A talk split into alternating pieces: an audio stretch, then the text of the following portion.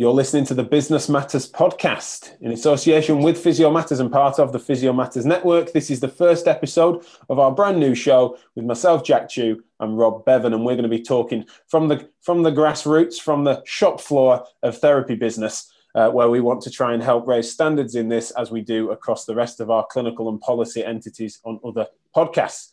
So we wanted to make sure we filled in a bit of a gap, which we've noticed, whereby instead of it being sort of expert by um, by guru or services that, that then being peddled or we even think that there's a bit much um, Americanized business books that are being parroted over microphones, and instead we want to give you a bit of a warts and all assessment as to lessons we've learned in therapy business.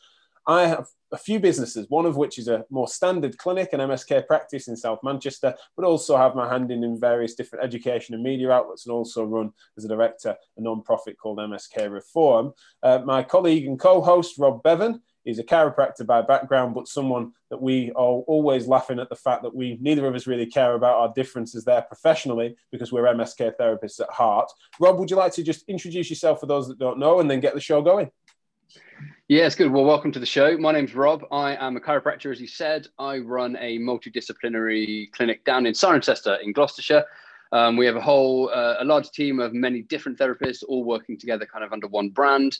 Um, you know, I've known Jack through doing various podcasts, and we thought that this would be a really good idea, as I said, to discuss a lot of our difficulties and where where we've succeeded, where we failed, and kind of put that out there for the people who may want to get into this space or the people who are already in this space who kind of you know want to listen to things that we've fallen down on. So for today's first show on the back of this difficult year i know that we've have been discussing kind of reviewing and summing up where we've may have failed may have gone wrong and things we've done well. So i think we wanted to have a bit of an overview and i know that we're going to go into a little bit more detail about kind of these points later in the show.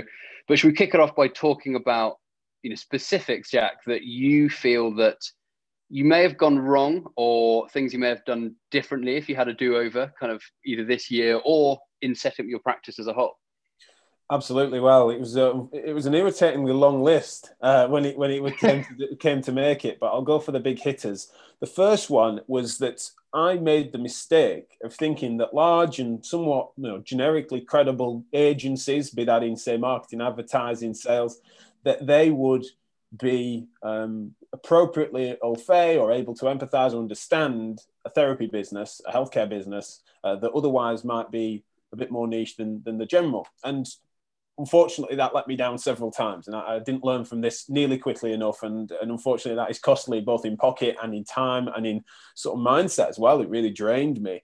Um, and one of the big things for me was that, you know, just now on reflection, these are companies that I was looking on and thinking, well, why are they behaving this way when they've got so many Trustpilot reviews and otherwise respected and stuff? And it's because fundamentally they've got a cookie cutter approach. This is what we do for hairdressers, this is what we do for local cafes, and they are businesses that are somewhat translatable across those those disciplines. Whereas I'm not saying that, that, that therapy businesses are a total unicorn, but generally speaking, there is something, especially with regards to a um, a rehab centric, progressive, ethical private practice within healthcare that is then in a different spot than selling cakes and haircuts. It's just a, it's something that it's relevant that they should have known a little bit more about branding and messaging. And I was clumsy enough to think that that was something that we could just delegate to an agency. And unfortunately, people are good at spending other people's money and, and they may and I made that mistake and thinking I could park that, even though admittedly, what a clumsy thing when fundamentally that's one of my more comfortable skills in sales and marketing compared to most folks. So I can't believe I made that mistake. And if I'm making it, I imagine others would too. Have you ever made those mistakes or are you just going to laugh at me?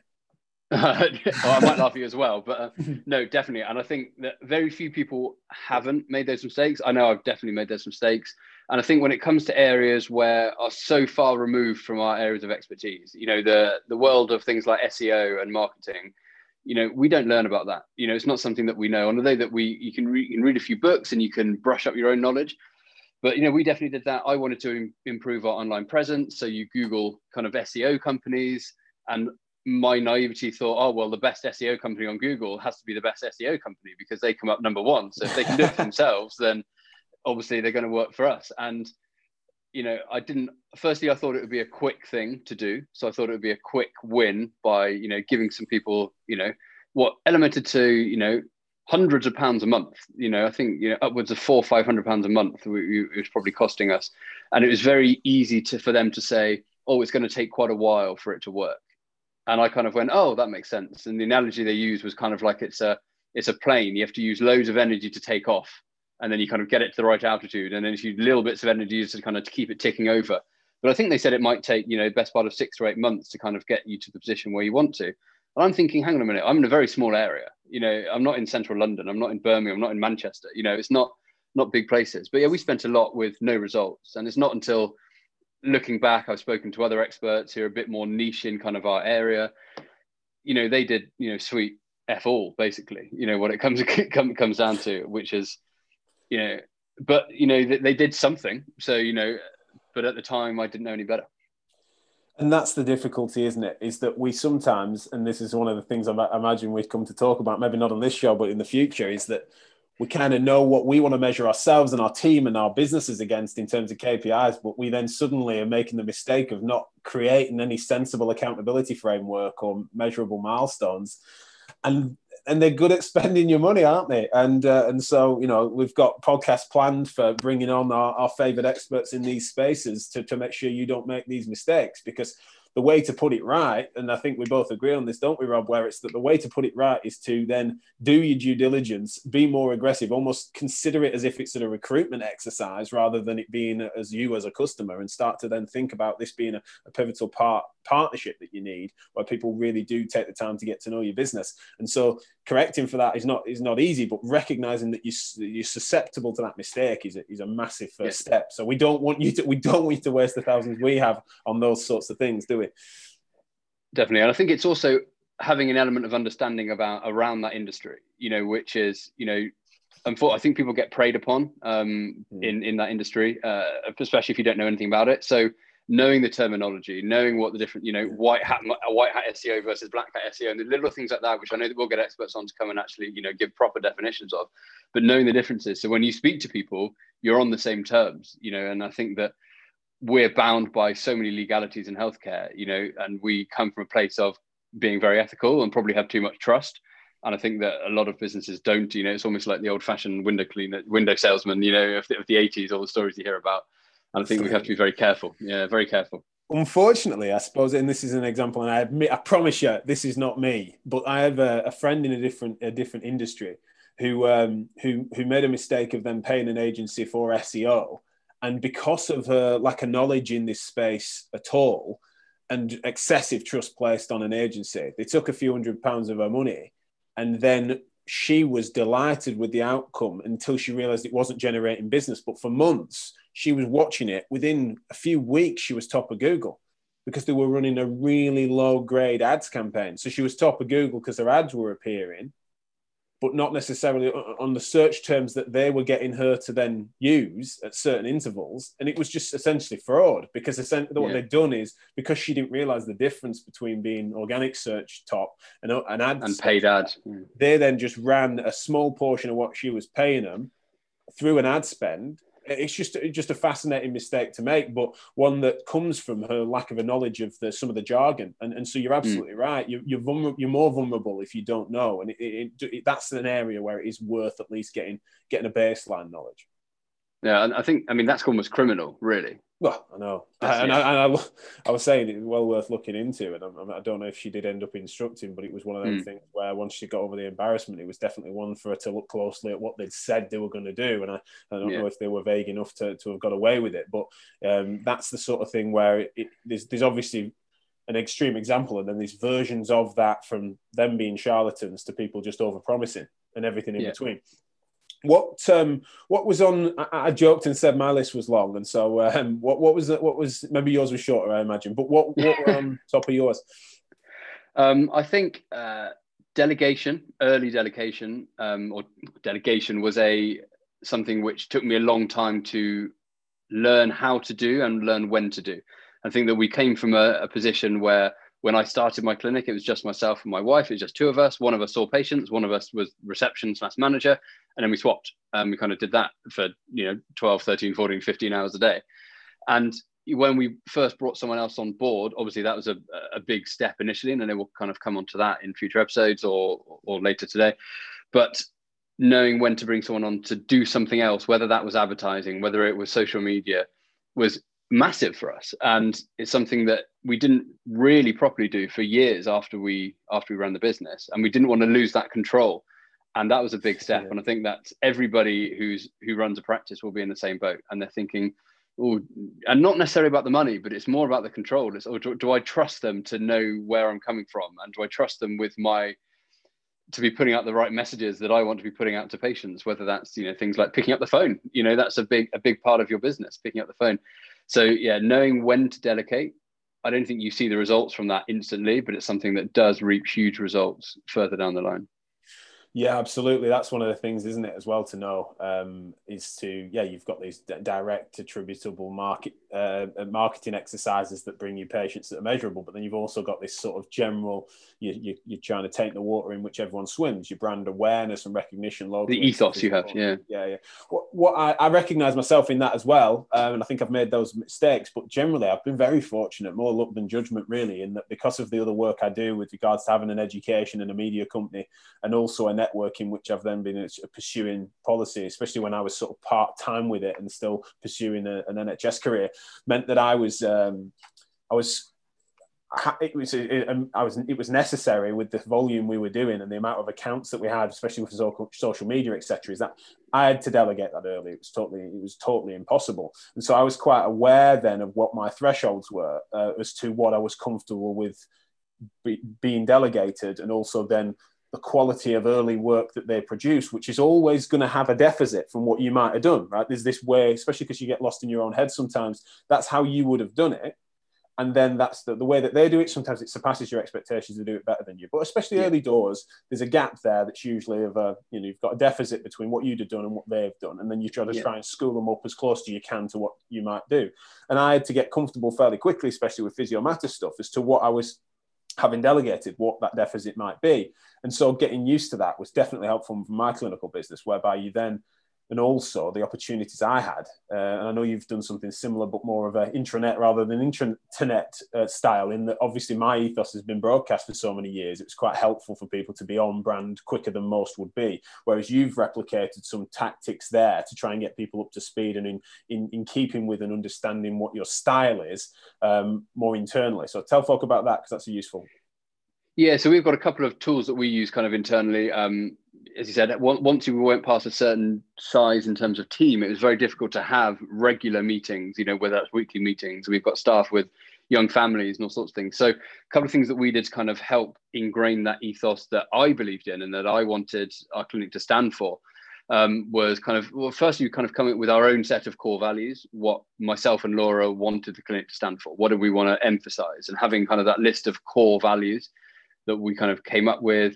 And then ingraining that into everything that we did. So every question that we said, okay, does this meet the the values that we wanted to that we want to achieve of you know of honesty and and you know self efficacy with patients, and then again getting this message across to our staff members. I did things like we we started a blog, um, which was kind of a, a public um, a private blog for our staff where anytime there's something that I wanted to get across, I wrote a blog on it and shared it with the team members, and it was some things which I felt that I wanted to that weren't being done right or weren't matching the standards that I kind of that Laura and I had worked so hard to kind of set up.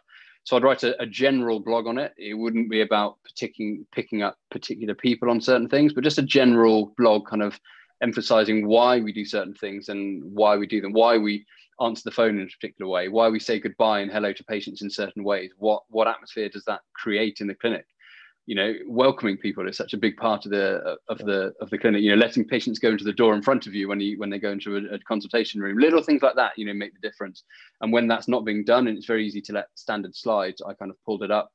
Did you have a similar thing you know when you feel that people aren't meeting you know expectations yeah, do you pull absolutely. them up on it? well, I think it's one of the things that's interesting is that uh, I'm very fortunate, again, more luck than judgment, is to have been able to share, especially the clinical side of the philosophy and the the ethic has been something that's been pretty publicly broadcast, and so it's rare that, especially someone that wants to work anywhere near us, hasn't at least engaged with that material. Not all of it necessarily. We won't test them on it, but that's kind of helpful as a baseline.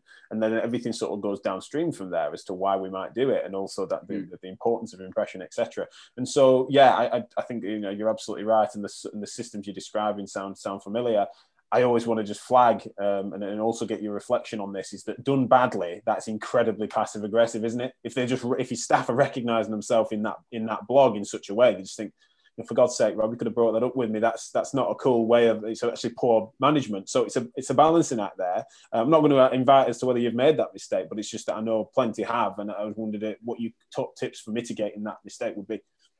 Um, uh, yeah, definitely, and it's something that I've always been wary of. You know, so I've noticed something my first instinct is always to bring it up with that staff member as soon as you can. And I think that's the the difficulty. You know, when someone says something, say you overhear a, a phrase in reception that you don't particularly like, is nip it in the bud then and there, as opposed to in a week's down the line saying, "Oh, do you remember when you said that to Mrs. Smith last week?"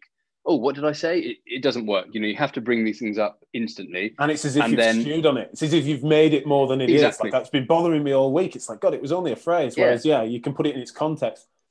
And being friendly about it. So, you know, w- when you said that, you know, why did he phrase it like that? You know, you know, well, actually, if you did it this way, you know, that has this, and have logical reasons for why you're saying what you're doing it, not just because you don't like it and and I think that that comes from that parenting, you know, authoritarian position, which is not the way I wanted to run a clinic. You know, people work, although they technically work for me, they work with me. You know, or I work for them. More importantly, is probably a better way of putting it. You know, I work for my staff. You know, and you know, so coming at it from from that perspective, and then I was very a lot of my blog posts and Google Drive documents, you know, are all very general general points about welcoming people and gaining compliance and and that type of things. They very rarely talk about specifics, and if it is a specific point, it's quite far removed from you know a specific incident that happened in the clinic. And if it is, then I would have already spoken to him about it beforehand.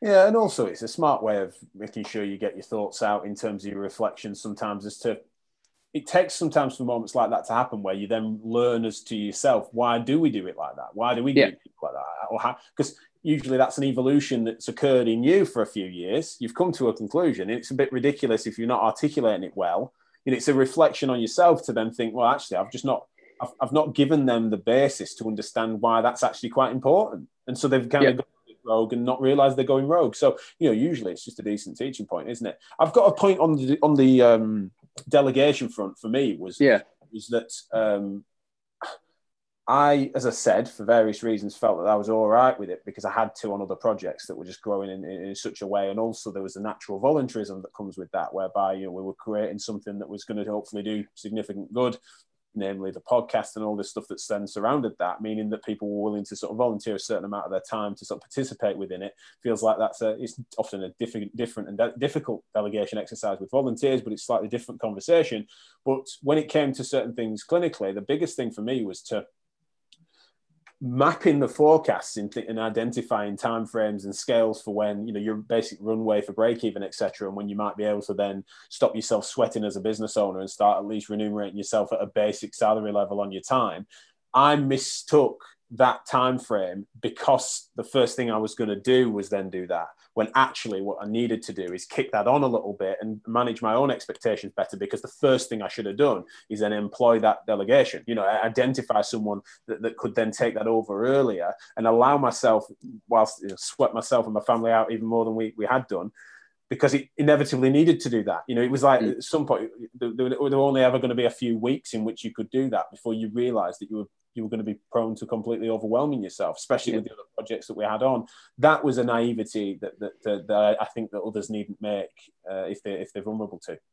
Yeah, and I think a big you know an example of that would be, for example, hiring a receptionist. You know, that was something which, you know, I think that again, personal opinion is that it's something which people, a lot of people, I, I wish I'd done earlier, and I think that a lot of people don't do it, and I think that's a lot of falling downs. I mean, COVID 2020 changed a lot of things. You know, having the ability to have receptions and them being illegal was was a bit of a bit of a change. But you know, as soon as we had that receptionist, it meant immediately we could double our workload because I wasn't having to pick up the phone for, for five hours and Laura was working. It, it could switch. but the outlay of money to do that when you're thinking well actually to have a receptionist you know four five six days a week or even half days you know that's suddenly a thousand pounds a month or you know give or take that i'm going to have to find you're thinking well that's going to come out of my earnings. It's far easier just for me to you know take that and i don't mind picking up the phone it's not very difficult. So it, it's seeing that long term gain which you know is a big jump you know, and also getting a, get, getting the comfort within an understanding of your own cash flow as to what that will unlock. Because sometimes yeah. I, again I, I, don't it's funny i've got to think fair far back to be quite as naive as this but there was a time where i was like what might a receptionist think you know be and i'm looking at their prorated salary on an annual basis as if that, that and that would feel like an affront. It's like, well, we just can't. There's no way we can afford 20 grand at this point. Maybe soon. Whereas not, you're not doing that, are you? No. Who on earth is paying them an annual salary all at once? So that's not the yeah. conversation. It's just that those broadly economic, and, and this is what's interesting. I wonder if um, professionally that's a relevant difference whereby you guys are better prepped into going into small business ventures than, than physios are because the, the majority there's a majority of chiros that go and do that whereas a minority of physios do. And i think i've heard not necessarily from you but i've heard from others that that might be something that that, that you might not uh, have ever been that naive as i was then. So that's a really interesting point and something i wanted to kind of bring up on this as well was there is that misconception that for some reason i've heard it all sorts of things that you know, I've heard also, you know, almost on the more derogatory side of it. You know, I think when I did a presentation on it once, there was someone who brought up that chiropractors get business lessons rather than ethics, ethics lessons. You know, that type of thing. I'm thinking, hang on a minute, and you know, we we didn't have anything, but I think the I think we had one lecture from the Advertising Standards Agency on on which I think all professions did, but that was it. But no, I think the difference lies where the route from MSK physio, naturally everything funnels towards the NHS. And you know, chiropractors have that expectation of yes, whilst there are positions in NHS, that we have that natural expectation to work in an autonomous setting from kind of day one. So you're expected to market yourself and practice yourself. Whereas, so that's always at the back of your mind. So although it's not taught on, it's thought about probably from day one in practice. You know, uh, you know when I've, I've hired new chiros, and that's something I've noticed is the difference chiros will come to me and they say, okay, brilliant. So how do I get patients? You know, what do I do? And oh, I've, I've come up with this list of talks to go and give to, to various groups. And I say, brilliant, you know, cool. And they have that probably thought earlier. Um, and I'm being very general here, not at all. And some have been useless, and some have been fantastic. And and same for your profession. I'm sure you found exactly the same thing. Um, but you know they've had that thought probably a bit earlier, which is an interesting it's interesting a, difference. It's a good point. It's not as much a formal education as it is the fact that they've been thinking in that direction because of the mm. nature of, or the, if they've been had any sense to, then they would do because that's the nature yeah. of job planning. You know where you're going to be in a few years' time. You've got that understanding. Whereas, yeah, done, done on the typical route, you're looking at, at physios then just earning their stripes and cutting their teeth in, in the National Health Service, of which they're yeah. just an extension of placements in which there's been vast majority of them being then in the NHS. So you know, it yeah. makes sense that way. Um, wondered on um, on other other mistakes. We I nearly said failures. Then we sort of laughed about the fact that it's like, yeah. well, neither of us have encountered a totally catastrophic failure, um, and so instead, mistakes is the better phrase. But yeah, what else was on your list, mate? Um, getting my systems in place was probably another one. Um, having clinic systems running without you knowing about it or without you even thinking about it. So, you know, when we started, we just ran a clinic, we picked up the phone, saw a patient, went home. You know, it's pretty much how it went. We didn't document what we were doing. So then when we tried to delegate, and this goes a little bit back to the delegation, we didn't have those systems in place. So when things went wrong or people didn't know what to do, we didn't have anywhere for them to turn. So having those and the first thing we did was, okay, what do we do on a daily basis? Everything from the cleaning rota. So when I say, oh, that hasn't been done, why is no one swept? Oh, what day do we sweep the floor? You know, we didn't have that in place. So little things like that. So we went through a month, we documented every single thing that we did from, you know, picking up the phone to when we emptied the dishwasher to, so we had it all down. And then people could easily go, okay, it's Tuesday. And then that then implemented with, you know, tools like Asana and, you know, I think use a similar, similar program um, which automatically had all that. So on a Tuesday, it pops up and says, you know, polish the front door, you know, on, on a Tuesday morning, nine o'clock. So it, it, it automatic delegation to other people. Did you find similar with your kind of clinic systems? Um, yeah, I mean, one of the things we, and this is a good point because it's a mistake that that probably a relatively recent one, especially when setting up the the clinic. It was relevant. There was a, there were significant relevant differences between. So just for a bit of background is probably relevant here because it's one of the mistakes that's on my list is the fact that I had a business that was started as a consultancy uh, for second opinion work across amateur sports teams, semi-professional sports teams, and uh, and and then eventually needed some bricks and mortar and people come to, to, come to us rather than it just being sort of me and, and, and a few others then uh, network driving. And so therefore there were two things really is that the clinic was very different to what that business was and what its systems were for obvious reasons. But then also it didn't template well from my other businesses and ventures. And so it was something that its uniqueness i probably underestimated. And one of the things that uh, i then did is it was i'll cross that bridge when i come to it and didn't really set the systems up because i was complacent in thinking well me, me uh, network of consultants seeing second opinion work in amateur clubs, etc., needs these systems and this baseline governance. Similarly, you know, I've got SOPs coming out of his ears for physio matters and events coverage and things like that it's actually going to be more straightforward in here. And in some ways it was, but that didn't mean it didn't need systems. It didn't need mm. stops. It, it's just something that I probably was a bit slow on. And so, yes, absolutely top advice for you to get on top of uh, ASAP and to not cross that bridge when you come to it, right? If it's, yeah. if, the bridge, if there's a bridge coming and you get there and you, it's either not there or it's not in the shape and size and, and, and you haven't got the skill set to cross it, you don't want to find that out when you get there. That is a shame because that's when you're busy, inevitably. And one thing we did as well was basically imagining worst case scenarios. And it's almost like a you know stoic technique was imagining you know what if this happened tomorrow what would we do? And then acting on that now. And that can be everything from competitor management to uh, you know there's a flood or receptors not turning up or whatever it is. Okay what what happens if this happens? And then having a protocol in place that that that you know standard operating procedure or protocol that you know so we foresee that so then it takes the worry out of it the mental worry or you know do we have a backup payment system in case the card machine's not working? Do we have a stripe account for example where we can just invoice someone? You know do we have enough change? You know those little things. Absolutely. so we had those fallback yeah, procedures yeah. All, always in always ready. Um, and we still do obviously to this day. So you know that if something does go a over t we've got it. I what else was on your list? Sorry.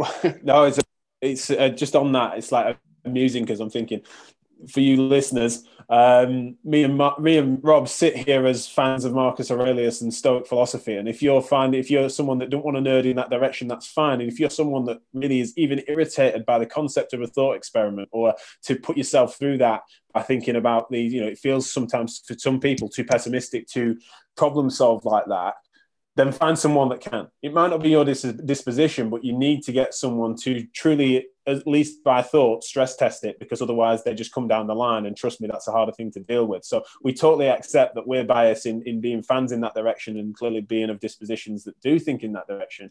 But I don't think there's an easy way to replicate that. If you're a, if you're a if you're a blue sky thinker that really gets frustrated by it feeling too pessimistic to problematize your business that way, find someone that can um, be yeah. a friend, family member, one of your colleagues, even be one of those people that kind of irritates you that they're a bit of a, a bit of a naysayer.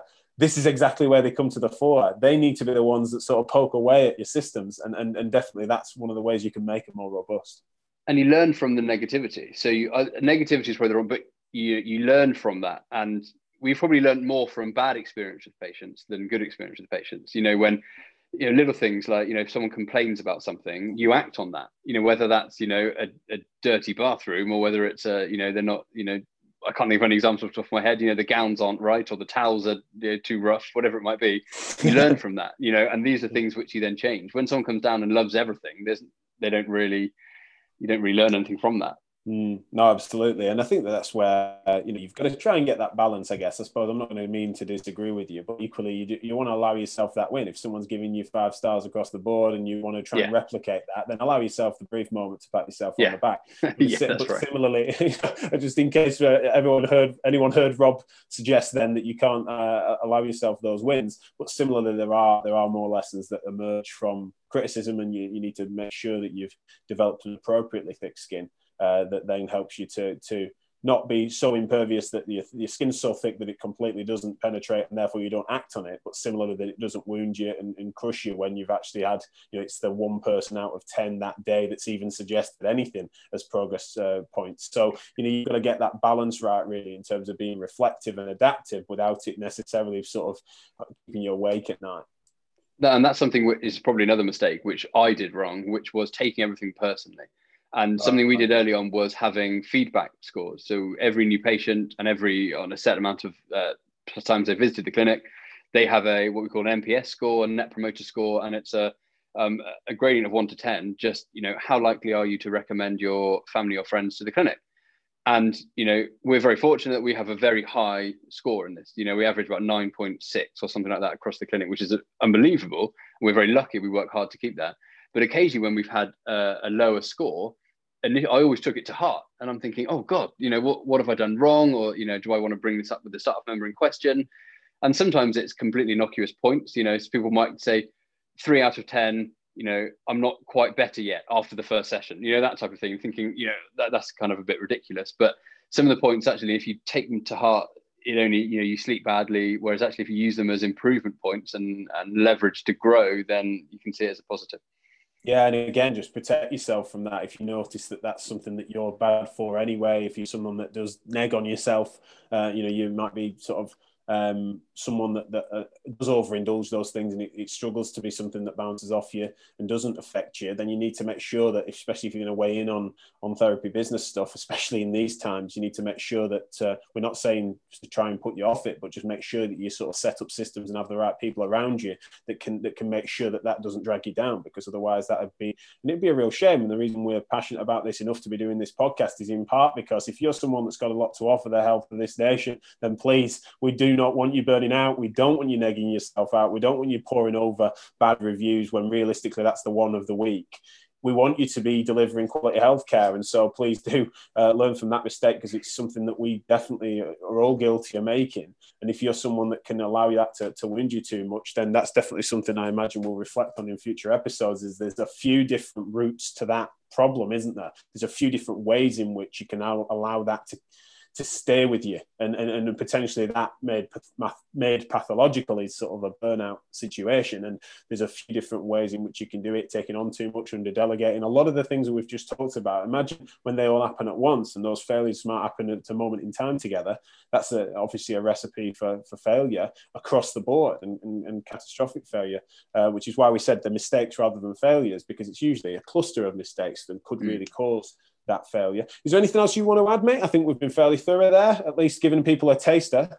Yeah, I think that's given us a lot to kind of divulge and move into in the future as well. There's, I think that was all things on, on my list. I'm sure there's a few little pedantic, pedantic things that kind of mistakes. I don't know about you. Well, we, yeah, um, as, as, I, as I embarrassingly said, you know, it's something we can't. We'd be here all day if we went through my entire failure list. I think one thing that's worth saying as well is um, we're every single one of these things in the list, we're looking forward to unpacking both those uh, the, the the detail and the analysis because the devil in the detail is relevant there. Like it's mm. it's also the solutions that we've come to, um, and, and even sometimes the uh, the the the way in which we tend to want to reflect on this is that there's a few different ways out of that, a few different ways to skin that cat. So we're not going to be here to tell you this is the way to do it. In fact, you know, we're both a bit, we're laughed about the fact that we're both uncomfortable as if to come across as if we've got some sort of perfect and thriving mm. business, especially in this, in this climate. You know, I've got that as an admission. And one of the failures I've had, one of the mistakes I've made this year is because of the circumstances and the pressure that's come